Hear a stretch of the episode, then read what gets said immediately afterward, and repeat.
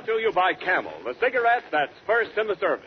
Camel stay fresh, cool smoking, and slow burning because they're packed to go around the world. If you like high adventure, come with me. If you like the stealth of intrigue, come with me. If you like blood and thunder, come with me. From Los Angeles, California. This is LA AF. This is another uh, episode of LAAF. I believe this is LAAF number seven. Uh, I am joined today by some uh, auspicious guests.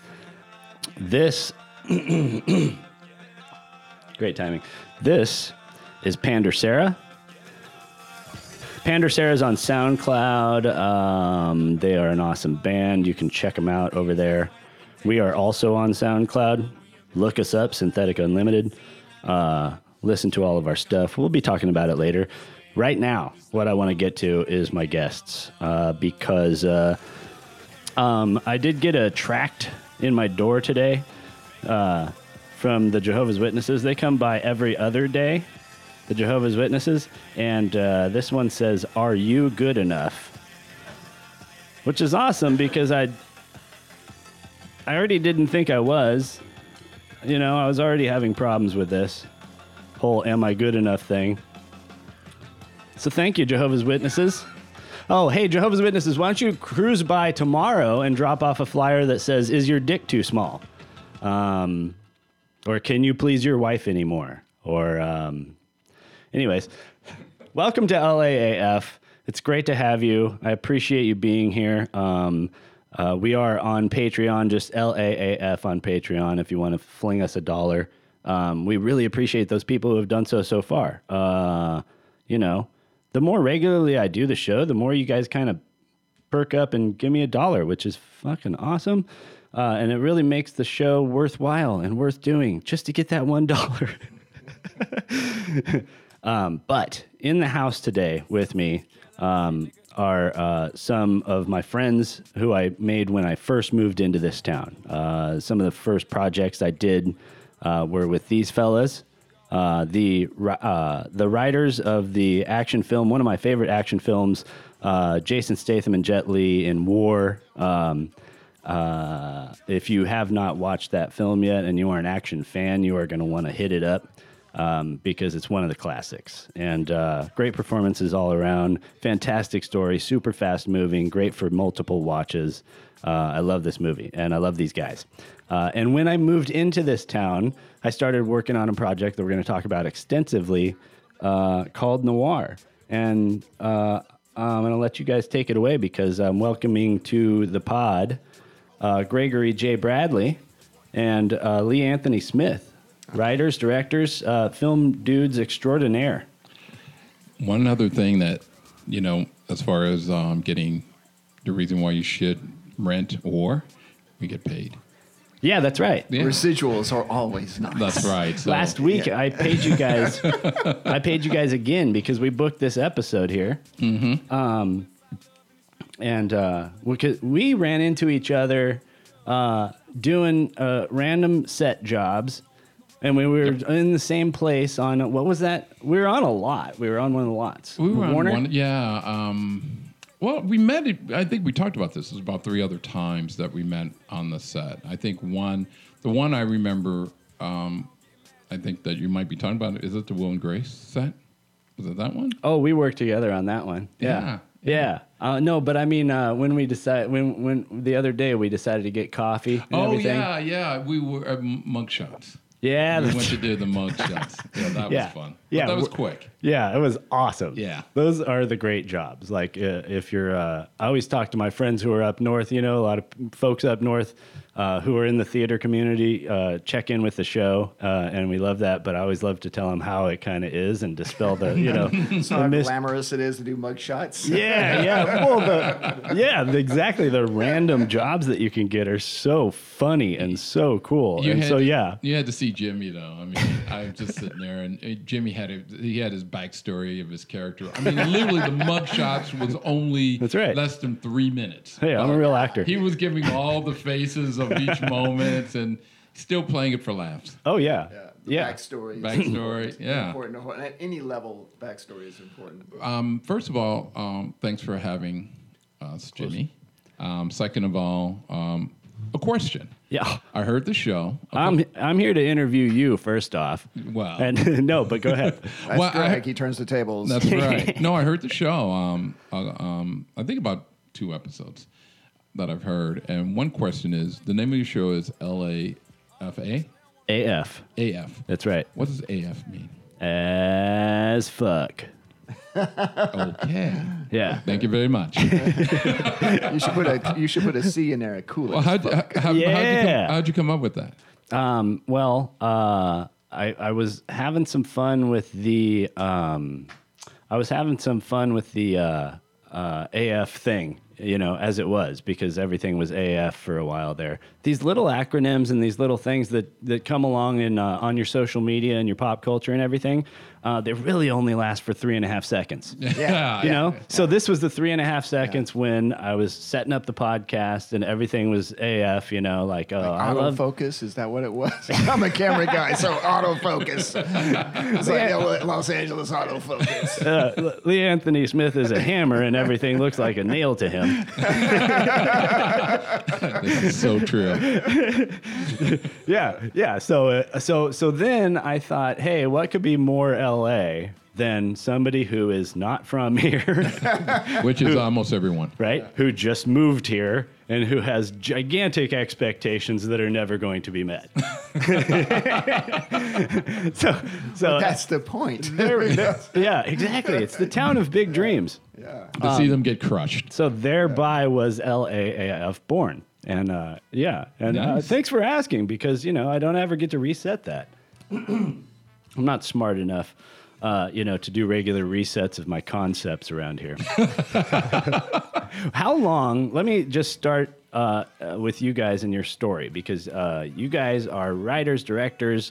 Um, uh, uh, Greg, you do some acting like I do. Lee, you do some some visual art in terms of post production, and you do a lot of camera stuff. Um, Yeah, I mean, it, it's funny. Uh, years ago, when we were in Chicago, because uh, we've known each other for many years. I guess we uh, we we met. We were actually DJs at a at a nightclub at, uh, in Chicago about 30 years ago, and so uh, we met there while we were actually in, still in school, and. Um, you know, I was there getting my master's, and uh, Greg was getting uh, his undergrad, and we were still in film. But because you know we were in two different things, uh, we never really crossed paths at school. But yet we met at the at the club, and um, uh, it, it just is one of those things that we were both martial artists, and at the time I was doing some acting too. So we were both actors, and we just had a lot in common. We loved martial arts. We loved the Hong Kong films and uh, how classic movies. soon? How soon did it start happening when you guys start?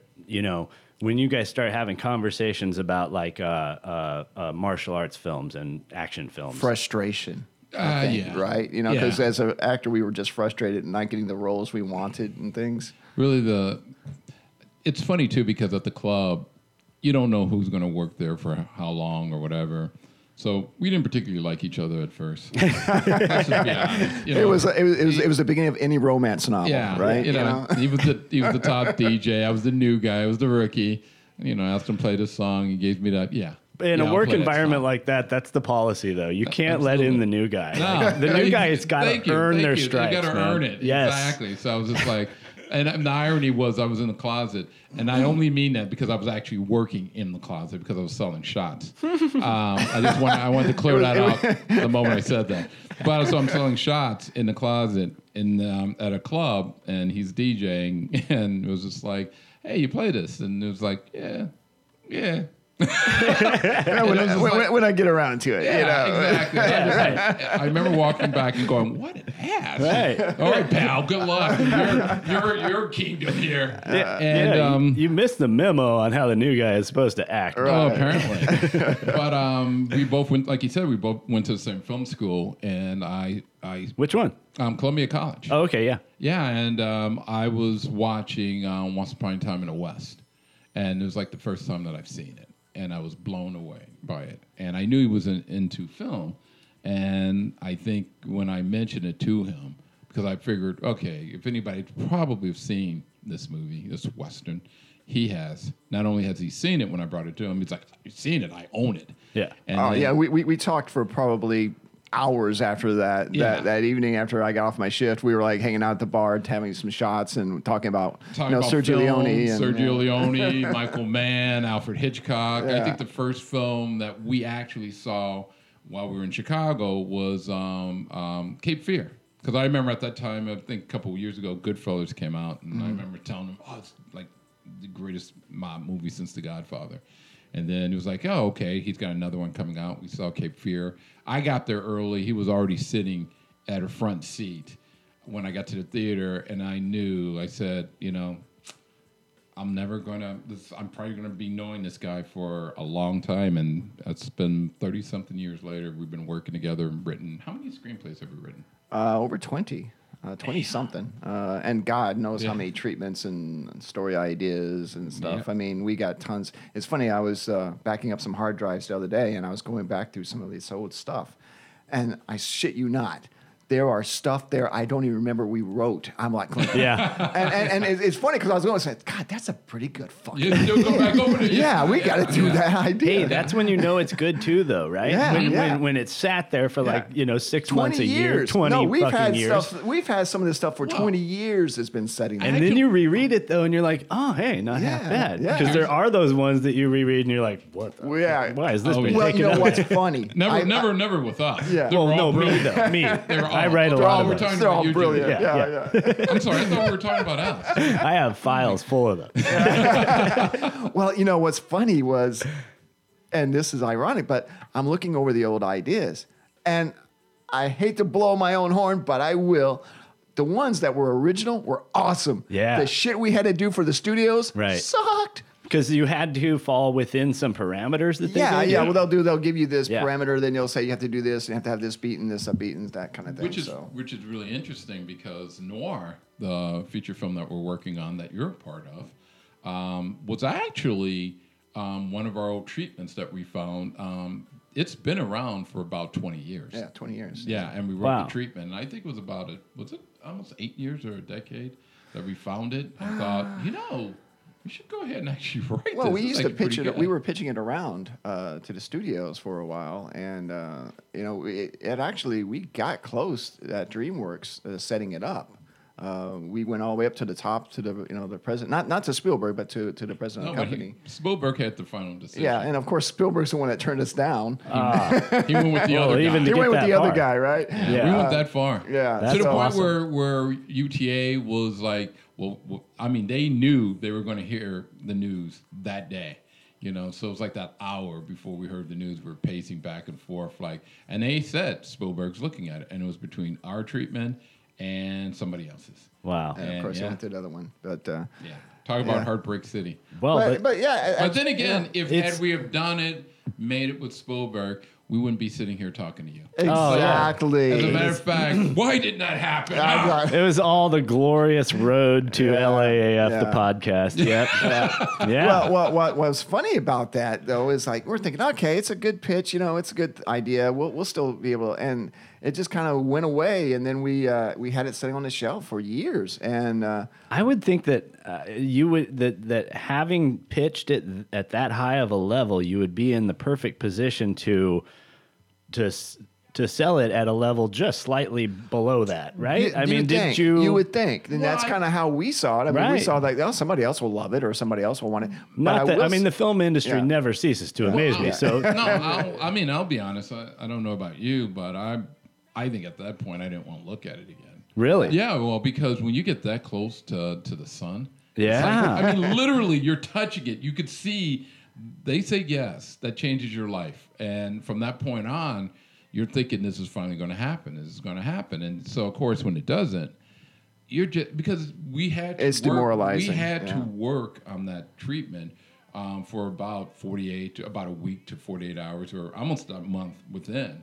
You know, once because we had to pitch it to DreamWorks, Mm-hmm. then they called us back, and then we had to pitch it to the president, and that was nerve wracking as it is. And then after that, then it was like, okay, can you send us one more thing? This time we're sending it right to the top. Yeah. And that was when our agent at the time, who wasn't really talking to us that much, but then they were like, hey, guess what? DreamWorks is interested in something you guys have, and you know we're interested if if it sells, Yeah, right. and it didn't. But you know, I mean, we've we've you know, I mean, it's, it's nature of this business, and our story's probably like a thousand other ones. I mean, we we've come so close so many times, and it's just that yes or no at the very top that will either make you or break you. You know, and the irony of war, you know, was we uh, we wrote that script uh, originally. The the script was called Rogue. And we wrote that specifically for Jet Li uh, because uh, you know we had a project set up years before that he was attached to, and you know we were going through some tough times, and Greg and I were just sitting there and going, well, you know, um, you know, remember that that idea we always had that we wanted to do like a, a, a Asian Godfather, you know, like a like a war between the yakuza and uh, and the triads, and uh, Wait, so war comes after this pitch of noir. oh yeah, yeah, Yeah. wait years after. Is noir called noir when you pitch it this time? No, it was called Night of the Creeper, I think, or Yes. something like that, along those lines. Yeah, Wow. called, something- yeah, it, I would say um, Noir the concept has been around for almost twenty years. yeah. Wow. yeah. So Yeah, and uh, we know it's funny because every time we would pitch it somewhere, you know, you get the full because it's a period piece. It takes place in the late '40s, early '50s. Uh, it's, uh, you know, the idea was to shoot it in black and white, you know, in order to be, you know, true to the film noir you know, genre and everything. And and the first thing that you would hear when we go in and pitch it goes, "I love the pitch. I love the story. Now, can we do it in color and can we update it?" You know, those were the first two things we get hit every single time. It's like, do we have to do it in period? Do we have to do it in black and white? And we're going, it's kind of the point. Yeah, it's our whole gimmick. it's the point of doing it. You Yeah. know? um, it ceases to be what it is at that point, right? If you if you uh, Well, whoever made Schindler's List and the artist, you know, had Yes. to just fight that same fight for the whole period of production. Of like, you know, completely, know, and we knew. We said, well, yeah, you know, but you know, it, and it's not going to be the Avengers. You know, you're not doing a film that's going to cost you three hundred million dollars, and you got to make you know a billion dollars at the box office. Well, remember though, when we were pitching Noir, the Avengers weren't even Oh, around. no, it the wasn't comic like book that, yeah. franchise wasn't was a even dream at the time. only you know? DC was going on, but um, we love classic films. We love black and white movies, um, and I never understood why people don't. There are a lot of people who don't like black and white films. I don't get it. I don't like those people. I don't. Like them. Don't You like guys uh, together are uh, an encyclopedia of classic films. I mean, um, you know, uh, follow these guys on social media if you're listening in because, no, I mean, honestly, because uh, they bring back some of these, like, uh, you know, uh, themes and these iconic, like, reviews and these, like, they're always kind of sharing around some stuff that, like, is you know, I mean, some a bunch of it's stuff that you know and you've heard of. Like we've been talking about Goodfellas, we've been talking about Godfather, and you know, and classic films people have heard of. But some of the you know stuff you guys have introduced me to in terms of like Hitchcock and stuff like that is like, you know, stuff I didn't know existed. You know, Yeah, and you, yeah. you, you, you you know, you guys just know everything about everything. We try. we got nothing else to do with our lives. You know? well, hey, but that's the that's the uh, that's the language of the land here. Well, you, you know, know- what I mean. It's funny because I share my love of cinema through my mom, because my mom, and mostly my mom, more so than my dad, would sit me down and watch movies with her. And a lot of times, I got into The Godfather because she said, "You got to watch this. You watch all the." I grew up on the pop culture stuff, Batman, Green Hornet, all that, you know, that stuff. But the serious movies was the ones like, okay, you got to watch this. This is real. Yeah. You know, and that was back at a, at a time where they played The Godfather on television, and um, they played it in chronological order. So part one and part two was edited as one miniseries almost. Chronologically, right? Wow. Yeah, I know. And so I didn't know for the longest time it was a Godfather Part Two. So when I heard they were talking about doing a Godfather Part Three, I was just like, well, wait a minute, what about Part Two? We skipped one. and it was like, no, it's, you saw it on television. Part Two is now cut into Part One. Whoa, whoa, whoa! And so in that, in that, when it showed like that, would you see? You would not see end credits. You would not see beginning No. credits. And No. wow. No, they edited together to where you got the Godfather and Godfather Part Two. But see, you know, if you've seen the Godfather Part Two, right, it goes back and forth between you know the you know Don their Vito present and their Corleone's past. Yeah. past, Right. And it shows him coming to America. So how they would lay it on on television was that they actually showed Godfather Part Two first. Yeah. So you see young Vito coming, you know, to New York to America as a Okay. young kid, And they run all and, that. and they pretty much ran all the past stuff.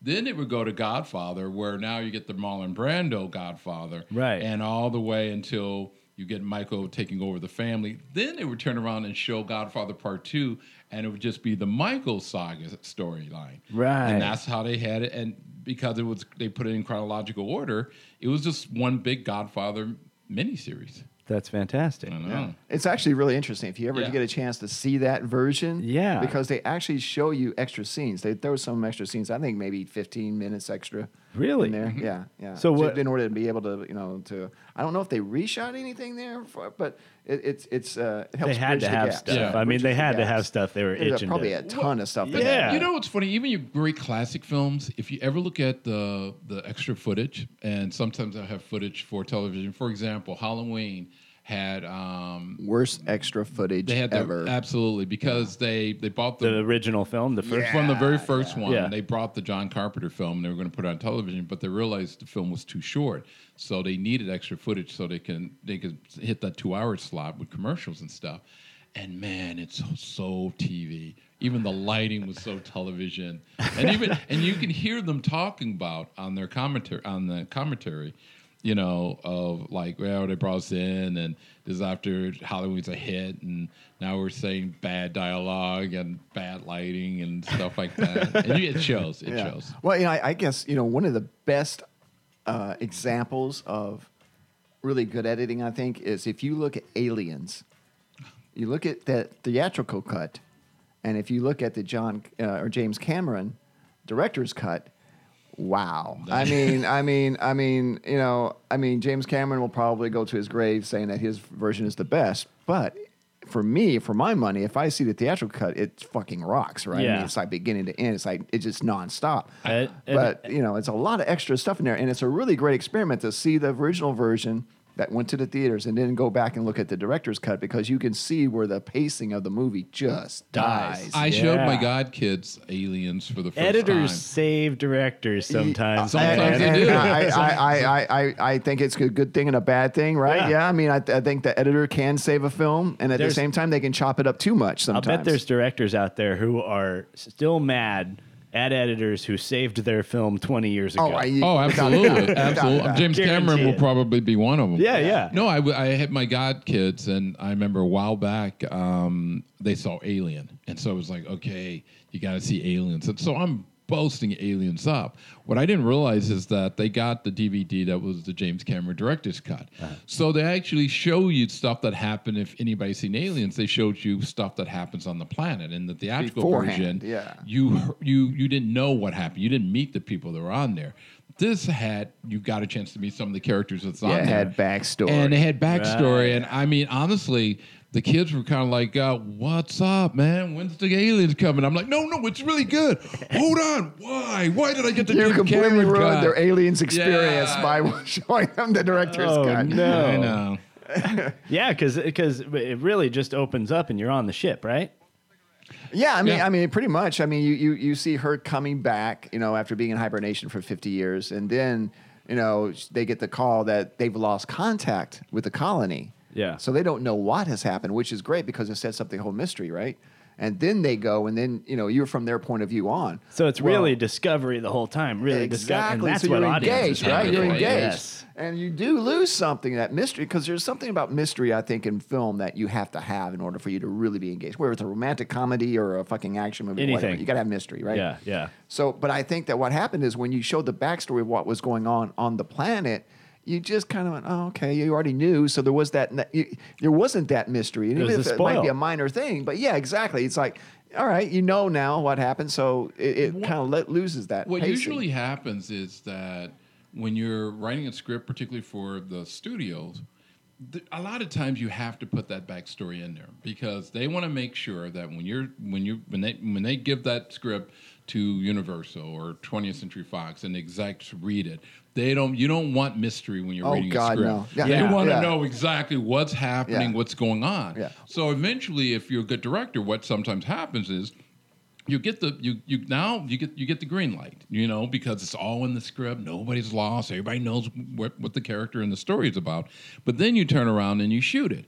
But then as you're putting it together, you start to recognize, and and, and the film really does come alive in editing. Yeah. That all that backstory you just didn't need because if you take that line of exposition out and you put it with a look, then all of a sudden it's much more interesting. It's Or much more cut to, engaging. or you know, cut to cut to what happens to next. what actually uh, happens. the mind instantly puts together the backstory. Yeah. Complete. Well, it, a perfect example is, and I think the reason why it, whatever success we've had as writers, I think was we write as filmmakers. We don't really write as writers. We write as if we're seeing the movie on the screen and things like that. Right. And sometimes it gets us in trouble, especially when you're in a development situation. Or Sometimes. whatever. Yeah. Well, all the time. Let's face it. a perfect example. We went in one time and we were pitching uh, the, the the scary movie. The scary movie. The Scarecrow. Uh, Yeah, the scarecrow. We- this scarecrow idea. We were we were pitching right, and. Um, it's this really creepy idea we came up, you know, with some really great uh, fucking set pieces, you know, where it's just like just freaking scary, right? Oh no, no, hold on. Set it up for him because remember we went an, into an office of- and just to get an idea of what a pitch is like at a studio. Usually, you pitch it once, twice. If they really like it, then they're going to bring you back, and there's always more people. Always it more might be- executives and might stuff be- like that, There right? might be one person you pitch to or two. Then they bring you back. All of a sudden, there's four, Yeah. and they're listening in the office. We got all the way to the top where it was a boardroom. Yeah, it was yeah. a table, and it literally had, I think, about eight people At least, sitting, yeah. and the guy, the, the chairman, was sitting at the end of the table. Right. So, so yeah, we're we're sitting there, and we're pitching you it, right? So, You're like classic. I just walked onto a film scene. yeah. So you know, we're pitching this in, and and and we, there's a sequence where. You know, it's like, and, and once again, you know, we're, we were feeding off that mystery. You know, it's like, what the fuck's going on, right? The idea was that the guy goes into the cellar, and we show the guy walking into the cellar. He walks into the blackness, and the camera just sits there. We don't go inside. We don't do anything. We just we just hold on that for a But, while, and we fade out. And No, we no, go, no. Remember when, when he goes in there, we, we, we sit on it, and then the door Yeah, shuts. the door shuts. Right, Right right, right. The, the, door, the door shuts. Well, then we cut to the next day, and he gets up out of bed, and he goes through his daily routine and stuff. But there's a little something off about him, right? Right. So we go through this whole thing, and it's all creepy, and then you start realizing we start unfolding the onion as you go on. Well, the first question is, what happened in the cellar? Damn Right? What happens in the cellar? And so you look at uh, the guy and you're and- like, exactly. well, what did mistake- happen in this no, cellar? our You'll mistake find out in two hours. Yeah, well, our mistake was, who the fuck cares? That's what he said. Yeah, But what who did you? the fuck cares? Because we know it's evil. That's all Yeah. you need to know. What's important? Yeah. What's important about a character is that they change. Exactly. Yes. And the the fact Not of why, the matter really. is, whatever evil was in there is unimportant because we know what kind of affected it. Because the minute that you start explaining the evil, it's not mysterious anymore, and because you you take away its power, right? I mean, think about The Exorcist. You know, if you look at The Exorcist, you know she's in she she she's uh, you know she gets uh, uh, possessed by this demon, but you really don't know that much about the history of the demon. You know, I mean, you you you see uh, at the beginning the priest is out there in the middle of the desert and he finds a little thing, you know, in the in the, in the sand, but you know, Zuzu or whatever the hell his name was. Yeah, it's you a know, but foul-mouthed demon Yeah, that- yeah, but that's about it. You don't Yeah. really know that much about it, so you don't go into not much detail. So our thought was, you know, some of the scariest movies I remember back in the the, the 70s and the 80s, especially the 70s, the ABC had this movie the week every week. Remember that? Uh, back in the 70s, way long ago before a lot of the people remember, but our generation we do. We We're old. We're Oh, old. We're hey, old I'm right behind you. but ABC used to have this ABC movie of the week every week, and they would have these really dark, twisted movies with really, you know, really scary ideas that you they never really explained what the evil was or where the scary was, and it just freaked you out. Worked like a charm. It works Yeah. like a charm, and Yeah. less is more. Yeah. It's in your it's in it's in your imagination and and the irony with the execs is that they don't have any imaginations when they want to. If they want to greenlight a movie, they want to know exactly what it is. And it wasn't that we didn't know what it was; we just didn't feel it was important to have to explain it. Yeah. Now, in hindsight, you could say, "Oh, well, it's it's the, it's the father who was there before them who died, and his evil spirit took over. So obviously, he was waiting for anybody that possesses the house that'll come into the cellar, so he can possess their body, and then he can then grow the harvest on the farm. You make up that bullshit, and then go, "Oh, okay." Yeah. yeah. All we needed to know. Yeah. No, no. Whenever you say, whatever you say, what's in the cellar? Well, what do you think's in the cellar? I guarantee you, not getting greenlit. My temptation would be just to tell them the end. You know, just be, just be like, "What happened when you went into the cellar?" Well, we cut to the last five minutes of the movie, and like, okay, it's a short film. yeah, but no, it's it, it, it's crazy because um, you know as screenwriters, and a lot of people will know, and there's a million screenwriting books, and if you look online, there's a million zillions how to write screenplays that sell and all that shit and all that stuff like that. Which you know, a lot of it's kind of good information to know. But what the irony is, is that we will bust our asses as writers, and we will write it, and we'll make sure our characters sing and they get all the development that they need, and we'll make sure that our plot points happens on page ten and twenty five, just like they say it's got to do. Right. And, And we go every line of dialogue Yeah. says something about the character. Exactly, you know, Ev- everything, you know, ev- every beat of the movie all the way to the end is just fucking spot on. Yeah. And you set it up and you sell it, and the first thing they do is blow the fuck out of it. yeah. Well, actually, Yeah. Jimmy, you worked on our set. Yeah. Yeah. You tell us. Um, you got a hold of some dialogue that we written. What did you think? Uh, it was it was styled what it was, and so I felt really good about it because I knew that style, you know. But also, what to me, what's important in getting a piece of writing as an actor is, do I know immediately what this what this passage, line, etc., a uh, film, whatever, is trying to convey to the audience? Like that's Right, my only right. relationship is Right. like, will they get me?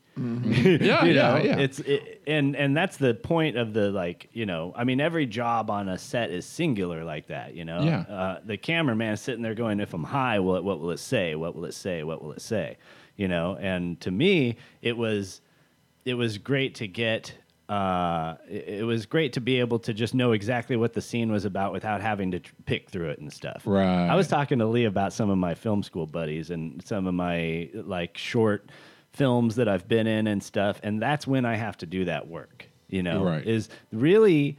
it- you know, it's not even that the writing is not good. It's good and it's fun, and I'm, you know, and I like doing the project. But at the same time, it's not the type of writing that explains everything right away. Right. You know, that it comes off the page and you know exactly where you're at and you know exactly who you are. Mm-hmm. And- Well, now you when you came on board though, did you ever read the script? Did you ever read the whole thing before? No. You, okay.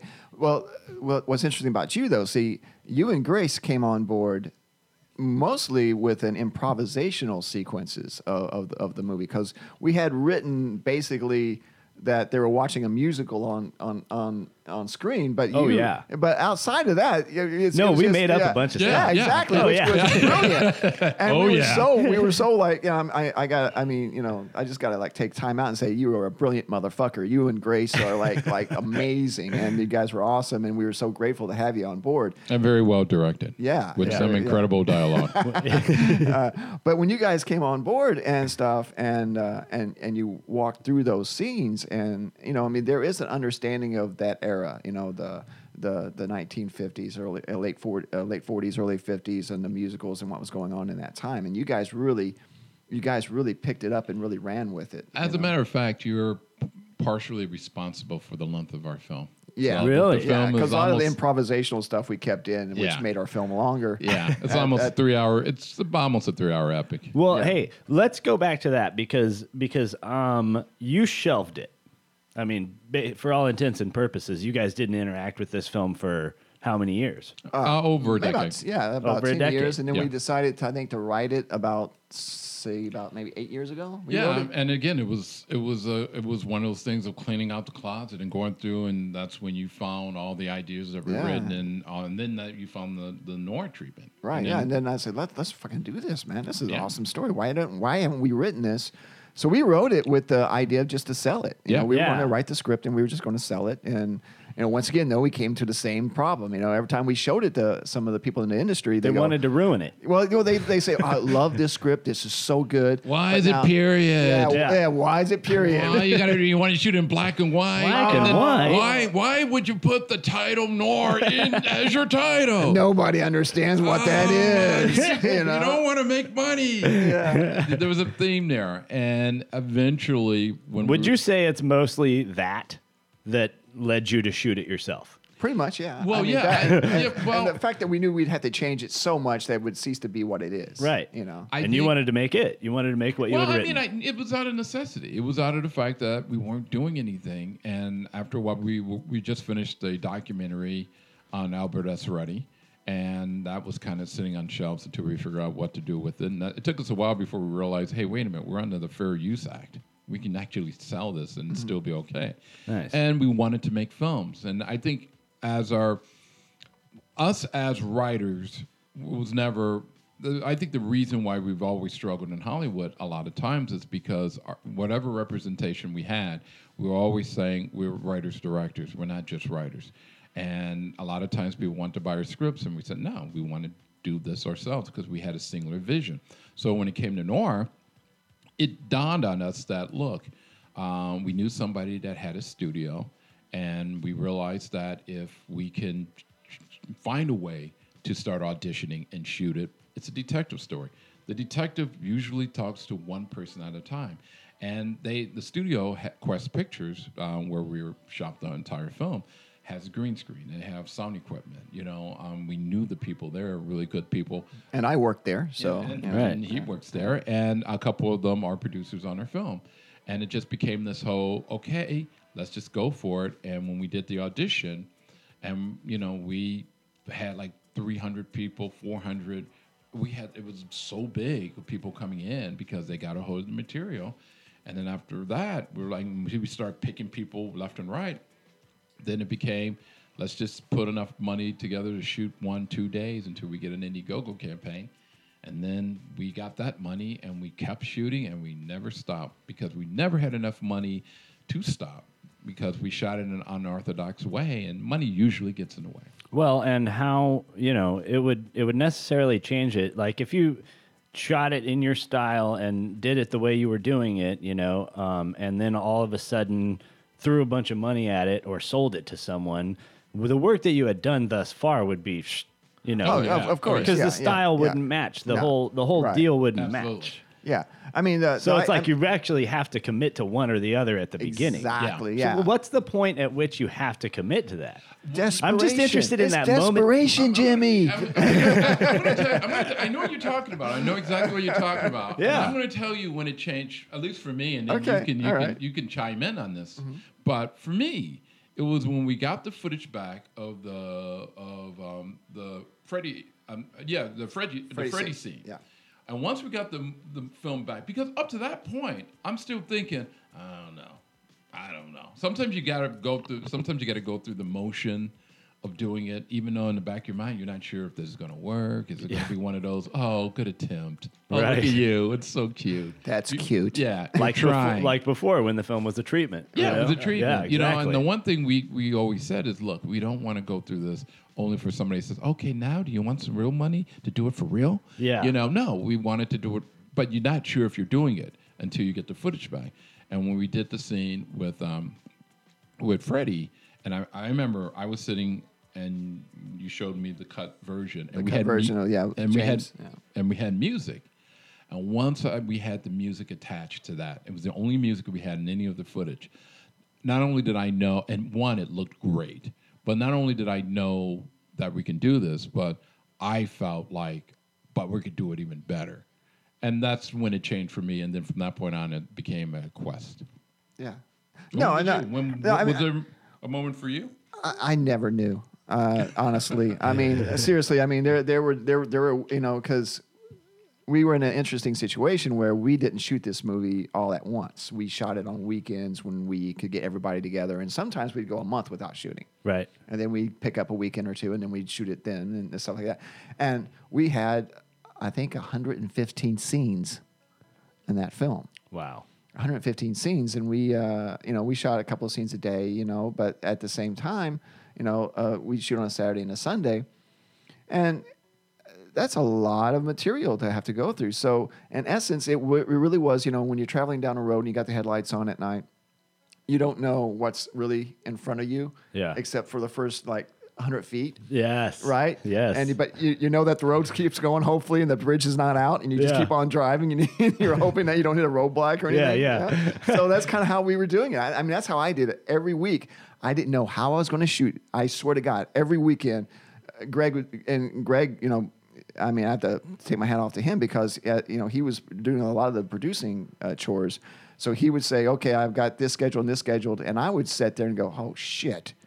Now I got to come up with the scene, right? Yeah, yeah. So I would try to figure out, okay, how how are we going to shoot this, and you know what what do we need at the studio and things like that. They got to give out some kind of award, and Gregg Bradley's got to get it Oh, for like yeah, for no. like pushing the pushing the due date. Oh, without a doubt, because he would say, Because- uh, you know, because he would re- recruit these actors and stuff, you know, you know, from where he was working and things, and and I'd go, okay, we got to do this this weekend, so I'd have to come up with a game plan as far as what to shoot and how to, you know, Yeah. how, how to use the camera and how, you know, how are we going to get all the shots in that we needed to get in, and a lot of times, you know, I would have these like just just freaking ugly ass storyboards that I would just sketch together, like Right. you know, literally minutes before we actually started rolling the camera. I'm li- Oh, that's Yeah. so much better than nothing, though. Yeah, I mean, like yeah. if you just kind of have a little, even if it's a stick figure. Oh, that's all we were doing. That's Yeah. all we were doing at all. You know, Yeah. it's just literally going on sets, stealing whatever people I can find. Yeah. And it's not easy doing a period piece because you got to find people that have faces. Yeah. And that looks like they belong in the time period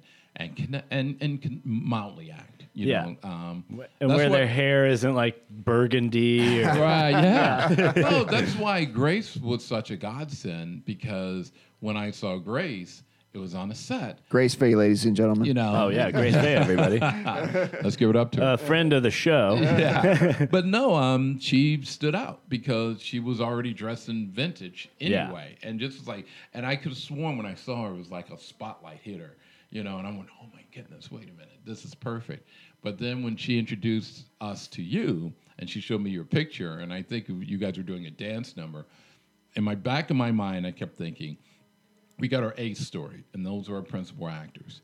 Now, the story takes place in, in Hollywood, 1949. Um, it's about Hollywood. It's a send up. It's also a mystery, supernatural story. So we want to have fun, but you kind of need actors that can play the Hollywood version of themselves. We already have one of our principal actors in Vic Norman, but we needed one other actor or two that can still be the side supporting characters. When you showed up, I remember I tell the story all the time because Grace was beautiful and she was perfect. She she was like my Grace Kelly. Oh, oh, yeah, the Grace Kelly. G- I always say like Debbie Reynolds. You know? Debbie Reynolds. Yeah, Yeah, like the she, Debbie she, hit- Reynolds. she hits that perfectly. But then when I saw him in per, uh, and, and when when I remember going to the studio and saw you guys getting dressed, and I walked over and I saw Jimmy. Jimmy had his hair slicked back. He was in a tux. He was Gene Kelly, man. was- That- that's my first that thought. It was- it was Gene I- Kelly. I I- remember Oh, yeah. thinking, "Holy shit!" It's like this is We the got, we, we got we got singing in the rain right here on the freaking set, right? just sing in the rain. You can put him in a war movie. You Yeah. can put him in. I think I had your character's name, and I remember I just kind of ignored Grace, like, "Yo, man, hey, Grace, nice. Who's here?" You know. So no, you guys really came in, and in a lot of ways, you guys opened up the scenes, and because of that, it the movie did kind of grow and become even more than even what we thought it was going to grow. Yeah, there was. I, I thought that the that like the texture basically is kind of what I'm trying to say because of the personalities, you know, of the like uh, the one who always comes to mind for me is Wiggins, and I hope I'm not blowing Right. that No, up. no, no, yeah, no, no, yeah, no. yeah. Spoiler alert, there's a dude named Wiggins. Yeah, the film critic. Yeah, yeah. Yeah. Yeah, just like I mean the I, the that guy's a what, give me give me his name again. Like we worked for two days on set. No, no, no, But it was no. so long Rick ago. Williamson. Rick Williamson, okay, right, and he Yeah. plays this character Wiggins, the uh, the uh, the film critic, the, who's criticizing the movies that Grace and I are in, right, and uh, uh, Roxy and Joey are in, right, yeah. and uh, this guy is like classic Hollywood character actor, like picked from Central Casting for this part, like you know, and and basically everyone was, you Oh, know, yeah, everybody was spot pretty on. much everyone Yeah. was and that combined with uh, like uh, m- mainly like your plates. I th- I think you Mm-hmm. Know like your plates are what impressed me into the project. yeah, You know, mhm. Yeah. I mean, and what you had put together so far in terms of just the art of the project. You know, Right. and it was like, wow, this is a Well, let this us is a winning What combo. Let's ask you because it's really. I'm always so interested in what actors think about acting on the green screen because when you're there, none of that's there, right? I mean, Oh, yeah. you're you're there, you're you're acting in front of a green screen. There's nothing there really for you to, you know. And and before you even get to that part, remember what you told me when you when Grace asked you if you wanted to be in the movie. Just you remember what you said. Oh yeah. Yeah. Oh yeah. Yeah. I didn't. I mean, because uh, And then you saw the pictures and how you reacted. yeah, yeah. Well, I watched the trailer. Okay. I, okay. you yeah. saw the trailer, yeah. Yeah, uh, and uh, first thing, and um, because you know we, you know we, I was juggling, you know, all my independent projects and my film projects, and nothing, you know, too big, but just already getting like to where you know how the scheduling Oh, is yeah, in this yeah, fucking yeah. city, right? I really- and, and let's be God. honest. Let's be honest. There's a lot of shit out there. Yes. you know.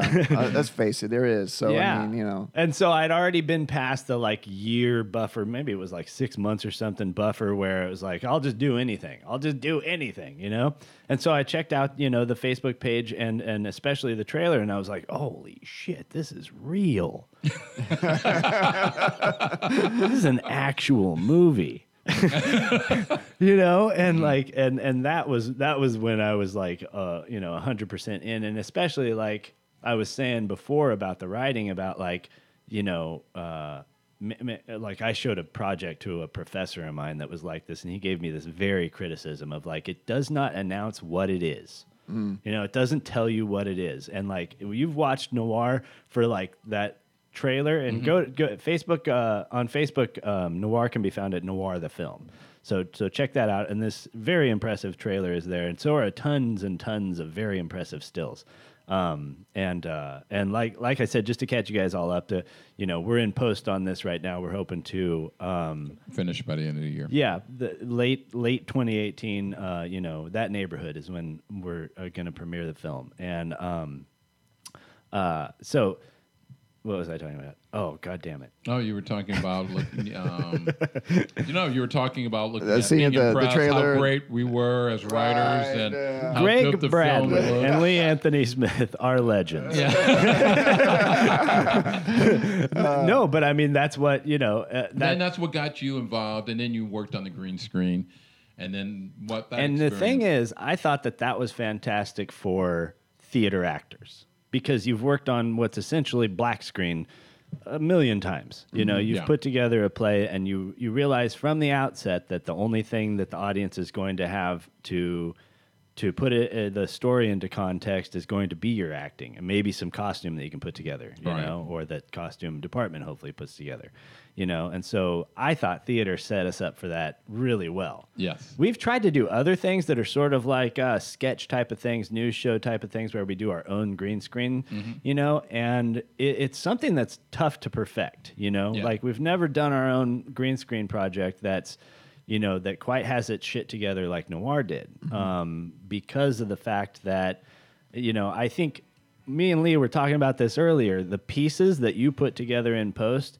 tell you like this this what you need when you're shooting more Mm-hmm. than anything. It's like you learn that lesson. And um, and the two of you guys as a team came at it with basically so much pre-production, you know, n- knowledge, you know, and I realized it was light on pre-production, you know, like you just said, you were putting right, it together right. the week of, Right, yeah. You know, but at the same time, you know, you did know what you wanted out of it, and you did know, uh, you know, you did know how you were going to put it together, you know, and it was Right, just you, right. you're wise, we're wise enough to just be dealing with that piece. Yes. We were very confused. Oh, I, I, I, I, I yeah, I can imagine. I, I mean, can your imagine. actors were yeah. almost always confused because Yeah. they had no context. Yeah, there's Yeah. no You know? context. Well- Especially we didn't show the whole script to a lot of people. That's you know? that's how we like to direct, Jimmy. We like to confuse our actors. like to have would put you all in the, in the dark and Yeah. it's like go for it. Um, but But then- actually, sometimes that's kind of fun because you know sometimes we didn't know. Uh, We kind of had an idea of what we wanted, But how we were going to get there, we didn't know. And I think that was the fun of you guys improving and things because we got a lot of wonderful moments by just letting you guys create and letting you guys. do But the what funny moment, but you the know? funny moment is I'll never get over with when we brought you back because again we brought you and Grace in to do the premiere night, and it, it was only meant to be a bit. These guys are so damn talented that they went on and went on, and we, the footage we got back was great. So we brought you back again.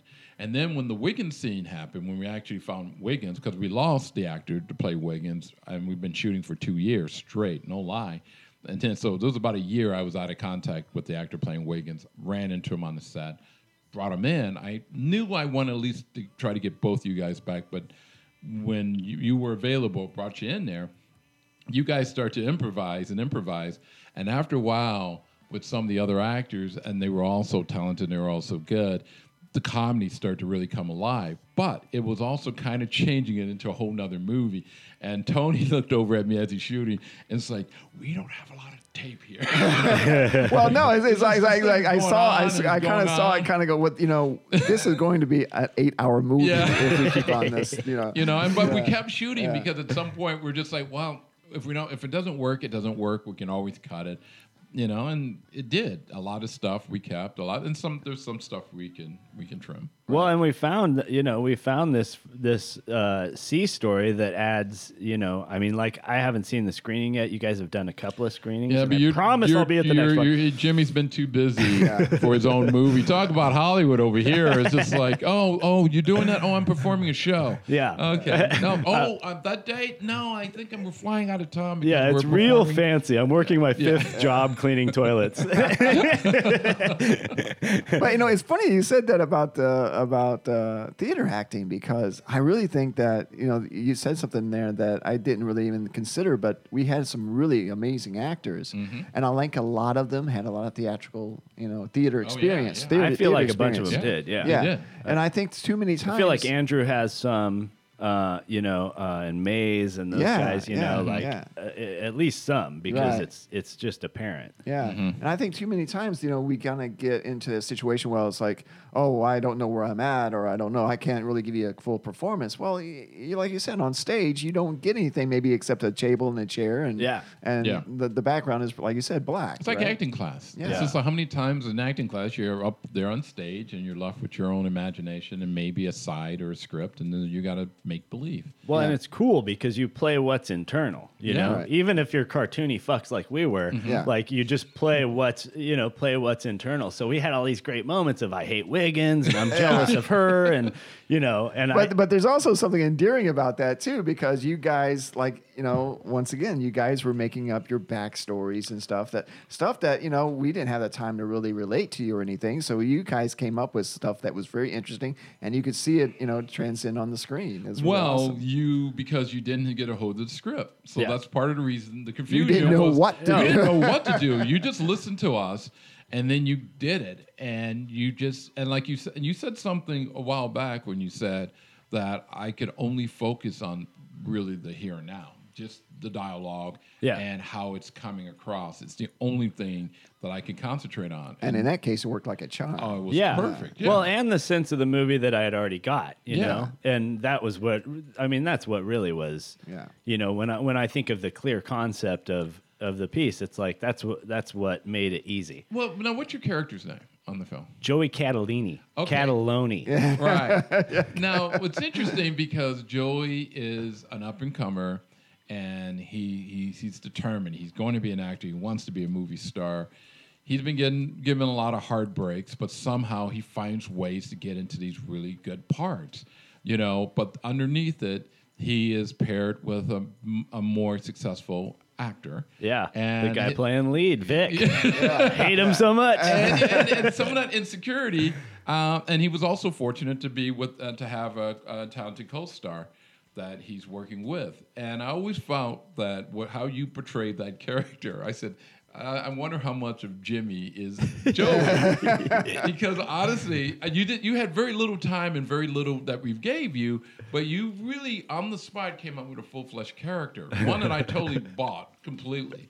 Even the way Wiggins dissed you It was just that, but even before then, it was just you know when the, the character Wiggins shows up to your movie premiere, it's just serious. It's Yeah. like the mob is here. Yeah. you know, it's royalty. So how much is Joey in? You know, or you, you, Jimmy's in the Joey. I think it was the I think it was the period of time too that like like projects that I really really loved during that like the last few theatrical projects I had done you know were uh, I mean there was like a, a sort of a villain in there but like the kind of a villain where he feels shit on you know and like that's that's I don't know. That's what I was carrying with me, like the whole vintage thing and the whole like uh, way that you know both Grace and I and a lot of the other actors in this project were playing um, were playing their characters spoke to like uh, uh, you know stuff they were already good at. You know, Yeah, Grace is already great at vintage. You know, and she can play those characters, and she's like putting together like a uh, what's her name, Betty Hutton show, or you know, uh, you know, and she's always doing stuff like that. Right. And at the time, I was doing these characters where it's like, uh, you know, that villain I played was this like hurt guy, you know, and he just chip on his shoulder, but whiny about it. Right. You know, chip on his shoulder and can't stop himself whining about it, you Uh-huh. know? And that's like Joe Joey's like that too, because Right. it's like, who's luckier than Joey? Right. yeah, yeah. I mean, really, he's in His some major girlfriend, movies. his right? girlfriend is literally a gorgeous blonde movie star. Yes. And all he can do is whine that he's not Vic. Which is what we all do, right? It's Yes. like, why don't I have the success Oh, of this gra- other person? yeah, the you grass know? is always it's- it's greener, so and true, you're right? never grateful unless you're consciously so. You know. Well, you know, that, and it's funny you say that because that inspired the, the the Vic moment scene. You know, towards the end of the movie, where um, it was an idea of when Vic, when we were going to focus on Vic, it was like, well, wait a minute, wait a minute, we got to have Joey there, and and I just remember the idea of just like Vic keeps taking his lines. Yeah. there Yeah. you go, there you go. But there's, there's, there, I mean, actually, it operates from a lot of truth, right? And it Yeah. Oh, yeah. operates from a lot of experiences we already had, you know, working in the business for as many years as we've had. We've seen that or experienced a lot of that on our own. And I think that, in that sense, we were able to kind of, you know, where's that word? Carth- carthet.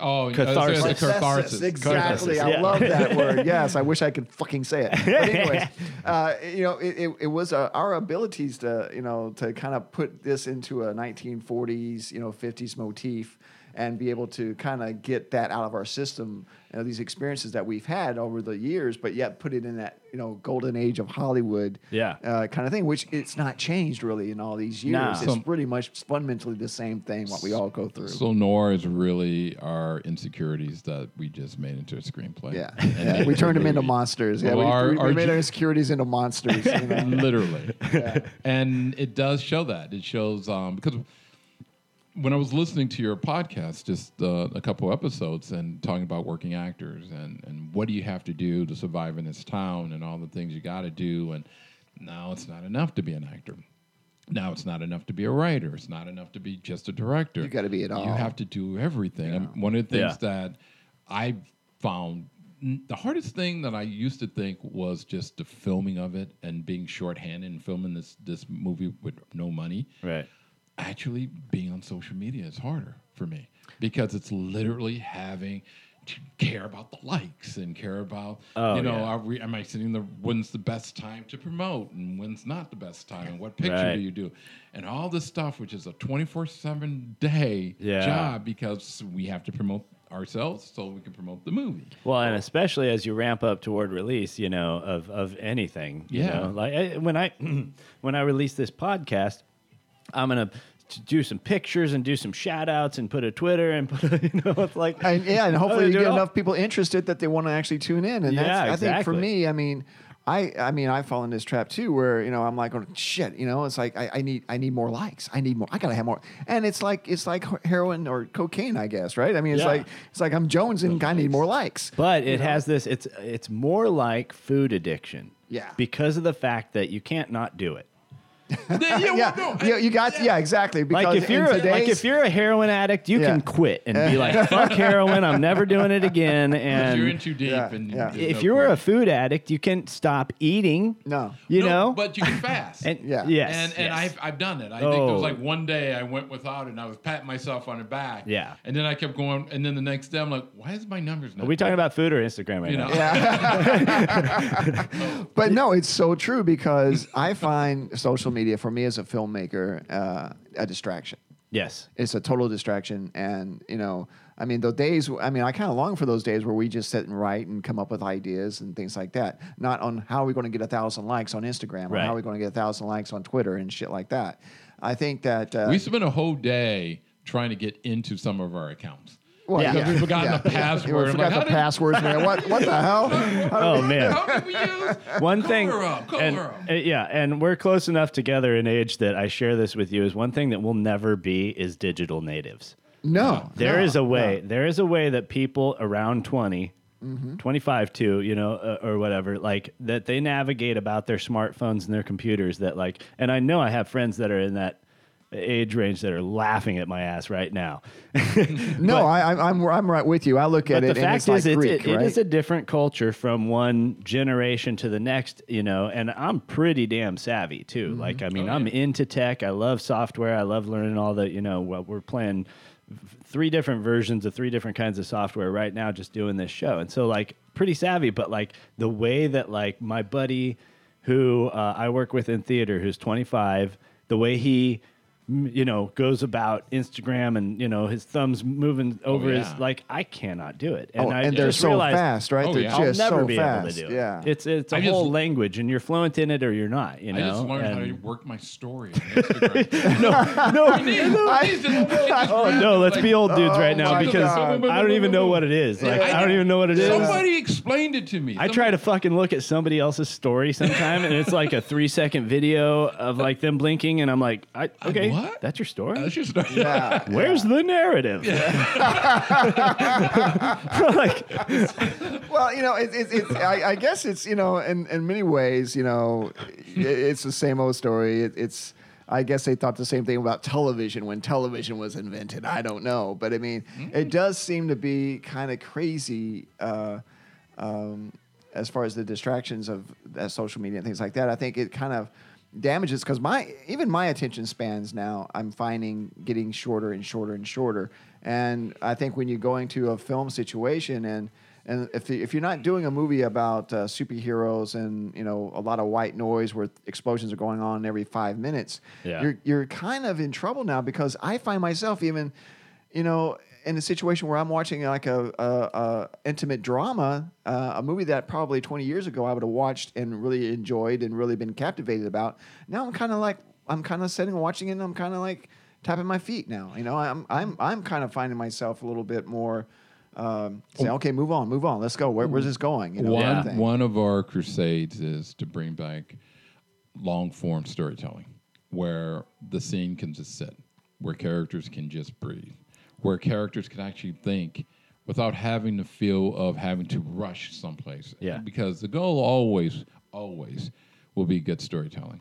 And go- and there's been movies that's been three hours long, four hours long, two and a half hours. I mean, most of your Marvel films are over two Yes. twenty, two thirty, but because they have such huge special effects, people Yeah. will sit there to watch. well, but when when the storytelling is done in a more subtle way and it's not all special effects and it's not, I had a moment. Uh, uh, I told you I rewatched War last week. You know, just kind of when Thank we you. booked this, right? Thank you. And well, I, I You're gonna get- I'd seen this get when I was like basically when it was first released. Mm-hmm. You know, and I remember loving it. And I think I saw it like one other time other than that. Um, and then, but then when I started working with you guys, I'm like, these guys wrote that movie. I fucking love that movie. And uh, Now, and did so you yeah, know that? Did you know that before you came and, and No. worked with us? Uh-uh. Oh, you found out after. No, I looked up your IMDb's like week la- weeks later. it's so funny. Who are these bozos? Yeah, no. I mean, it didn't make much of a difference to me because I could, like I said, I could tell you guys were legit by your trailer, but like, you know, but but yeah. but I, I remembered that movie so much, and then I rewatched it, and and what, what I was saying is, there's a moment like that, a few moments like that uh, in in War where I'm like, just a shot though, you know, mm-hmm. like because that mm-hmm. movie moves a mile a second. Yeah. yeah you know, I mean, it is fat. It is. Sometimes I think it uh, also I think it sometimes it moves too fast for Oh, sure. good. I mean, think, any- I think it- you know there's a lot of things in there that the pacing I think is really fast on that movie. Uh, yeah. almost too fast. Well, and it's short because of that. You know, Yeah, it could have yeah. been twenty minutes longer. well, you know, The script, the script, honestly, the script was, longer. Yeah, the Yeah. script was longer. They edited it down because they wanted to be a certain time frame. Again, um, part of what we want to do was just be able to tell a story in the old traditional way of how people used to tell stories. If you looked at, I just saw recently um, um, The Great Escape, and that movie is literally about an hour, two hours and forty minutes or something like that. But Yeah. I mean, there was a lot of stuff that was going on. There was a lot of great classic films that were there. Yeah, I'm sure maybe you can go back now and say "All right, I can cut ten minutes or twenty minutes, or I could shorten that film or whatever. But what I realized though is when I when those movies came out that I was transported into that world, and that I was along for the ride. And I think we're kind of missing that. I think that we've become less about we've just become movie goers, and we don't get caught up in the journey. And I, I for me, a lot of those classic epic films were about being part of the journey, mm-hmm. and so in order to do that, you really want to care about the characters and you want to care about the world. And sure, maybe you're in there a little longer than you anticipated, but I always felt when it was over, it affected you in a different way than most a lot of movies that were an hour and a half or two hours did. Oh yeah, Well, you know, what's funny is, you know, I mean, you look just look at the movies that has kind of inspired us. I mean, Sergio Leone was huge inspiration for the both of us, you know. And Sergio Leone, I mean, does he? I mean, except for a fistful of dollars, does he have a movie that's less than three hours long? I mean, almost all of his films All are of two and a them, yeah. You know, I mean, even though he made a handful of movies, but. I But mean, they were all, they were classics. classics and they were Yeah. amazing, you know. But I mean, you look at Once Upon a Time in the West. You look at you know the Good, the Bad, and the Ugly, All of and those. those movies are like three hours long, and it's like, my gosh, you know, can you imagine cutting? Why would you cut? You know, The Godfather, I found out, um, was three hours long. I never knew that. I never knew The Godfather. that's what I'm saying. long. Yeah. The good, the bad, and the ugly, Yeah. especially. Yeah. like that's a movie, and and and The Godfather. But like you know, and I could think of several others that all your are David Lean movies, you know, they were at least two and a half, three hours so long. long Yeah. and done so right that you don't even notice. In fact, Yeah. you're hungry for more when the credits roll. Yeah, Yeah. yeah, You know? yeah. You know, it's funny too because I remember being a, you know, when I was a kid and I used to look at those movies. I recognized as a kid I, they were long, and you know, even the I think as a kid, even with the good, the bad, the ugly, it was when are you going to get to the gunfight? When are you going to get to the Yeah. gunfight? You know, oh, somebody got killed, but then there's a whole lot of other stuff. Yeah. And Leone, as he started to move further and further away from Clint Eastwood, started to really develop his own style. And then his backgrounds were so like painting. So Once Upon a Time in the West was probably my favorite out of all the, his films. literally But- operas. I mean, Yes. they're literally there- operas. There's so much opera. know? So as I've gotten And the older, greatest wide shots Oh, in cinema. incredible! Yeah, in cinema, absolutely. And and I just start to, I think, grown a better appreciation. And maybe it's a thing when you get older, you just start to understand the work that it took to get that landscape and the work, uh, you know, what it takes to get people, you know. That, that, that, that stagecoach to move right at that moment when that guy's head sticks in the forefront. Yeah. Yeah. You know, How many takes did that take? Oh yeah, Yeah, yeah, exactly. so I mean, you just start to appreciate that, and I I feel it's, and I'm sure you do too. That's it's becoming a lost art. Yeah. Of doing stuff like that. Well, also, I think you know there is. I mean, because if you look at a film like a you know Once Upon a Time in the West, or even A Good and the Bad and Ugly, and and even his earlier works, um, and you see this in David Lean and a lot of the guys that did these epic, you know, three hour, movie, like the Coppola, you know, with The Godfather and things, is that there are moments that the camera will set and the music will take over, and it, it's it's almost like a spiritual experience sometimes, you know. And I, I don't mean to be flighty about that, but there is a kind of a spiritual experience that you have with the film, and you connect with it on a more soulful manner than you do with the more. I mean, I think films now today are just so analytical. Yeah. You know, it's like okay, you know, this happens here. You know, it, it's it's a formula that they've come Yes. to now. It's a formula, Yeah. right? Yeah. It's like uh, this happens, And this you- happens, and this happens, and uh, within five or ten minutes, even if you're not a filmmaker but just a You film know the formula. you know what's going to happen. It becomes You predictable. It becomes predictable. stale. and I don't feel anything. But it's successful. Yeah, It's successful yeah. because You know? because because I think the Transformers of the world and stuff gotten used to big blockbuster special effects. We like eye candy. We like going to amusement Yeah. parks, right? I like it, I, yeah. I, I love going on a roller coaster. I like seeing a Marvel Yeah. film, but Me the- too. I Yeah. mean, th- at least with the Marvel films, they do work a lot with story and stuff, and and some of the DC's, um, you know, Dark Knight will always be my favorite of the superhero films because it was the one superhero film that wasn't a superhero film. It was Heat.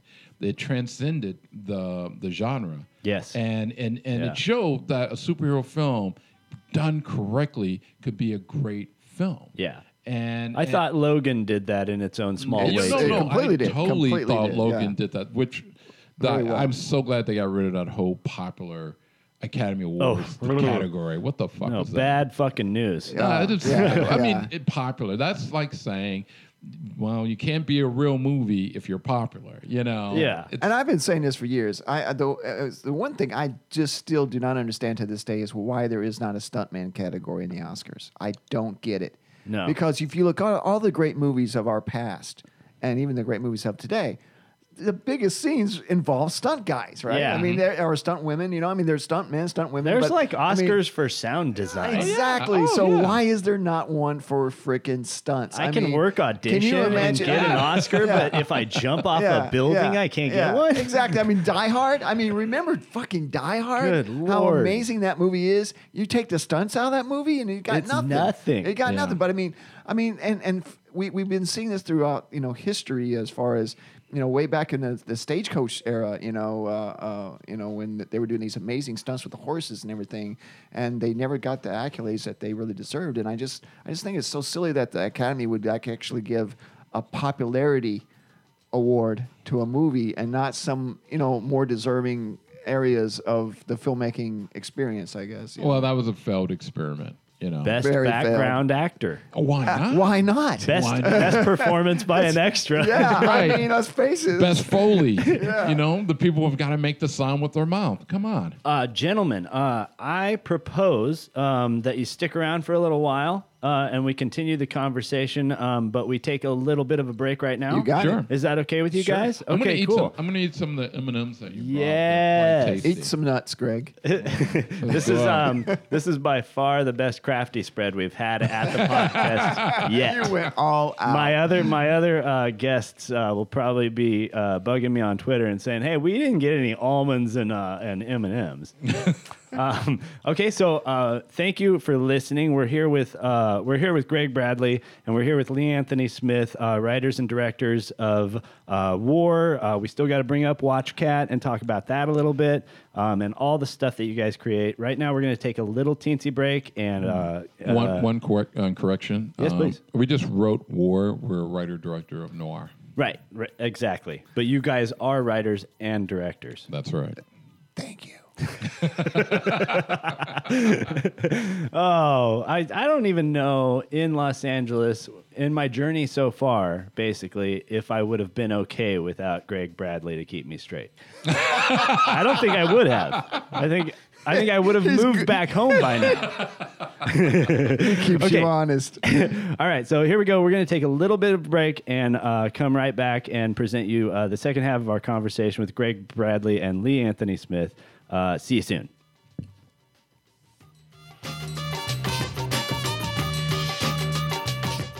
But first, listen to a word from our sponsor. Hey there, ladies. Don't wuss out just because you're expecting. And don't waste your baby daddy money on Lamaze classes for soccer moms and pussy dads. If you are ready for an extreme, explosive Lamaze experience that will leave you ripped, come on down to Bronson Lamaze. Bronson Lamaze offers a hardcore program for parents to be who don't want to fuck around. You will breathe, you will push, you will get your baby making muscles toned up, tough as nails, and ready for the main event. Other expectant moms will be like, Holy shit, how does she do it? And if you think we're letting the daddies off easy, think again, pussy! You expectant dads will learn to encourage and support your life mate like a real man. Break the bondage of pussy parenthood with Bronson Lamont. Call 1 888 Bronson, 1 888 Bronson, 1 888 Bronson. Do it, pussies!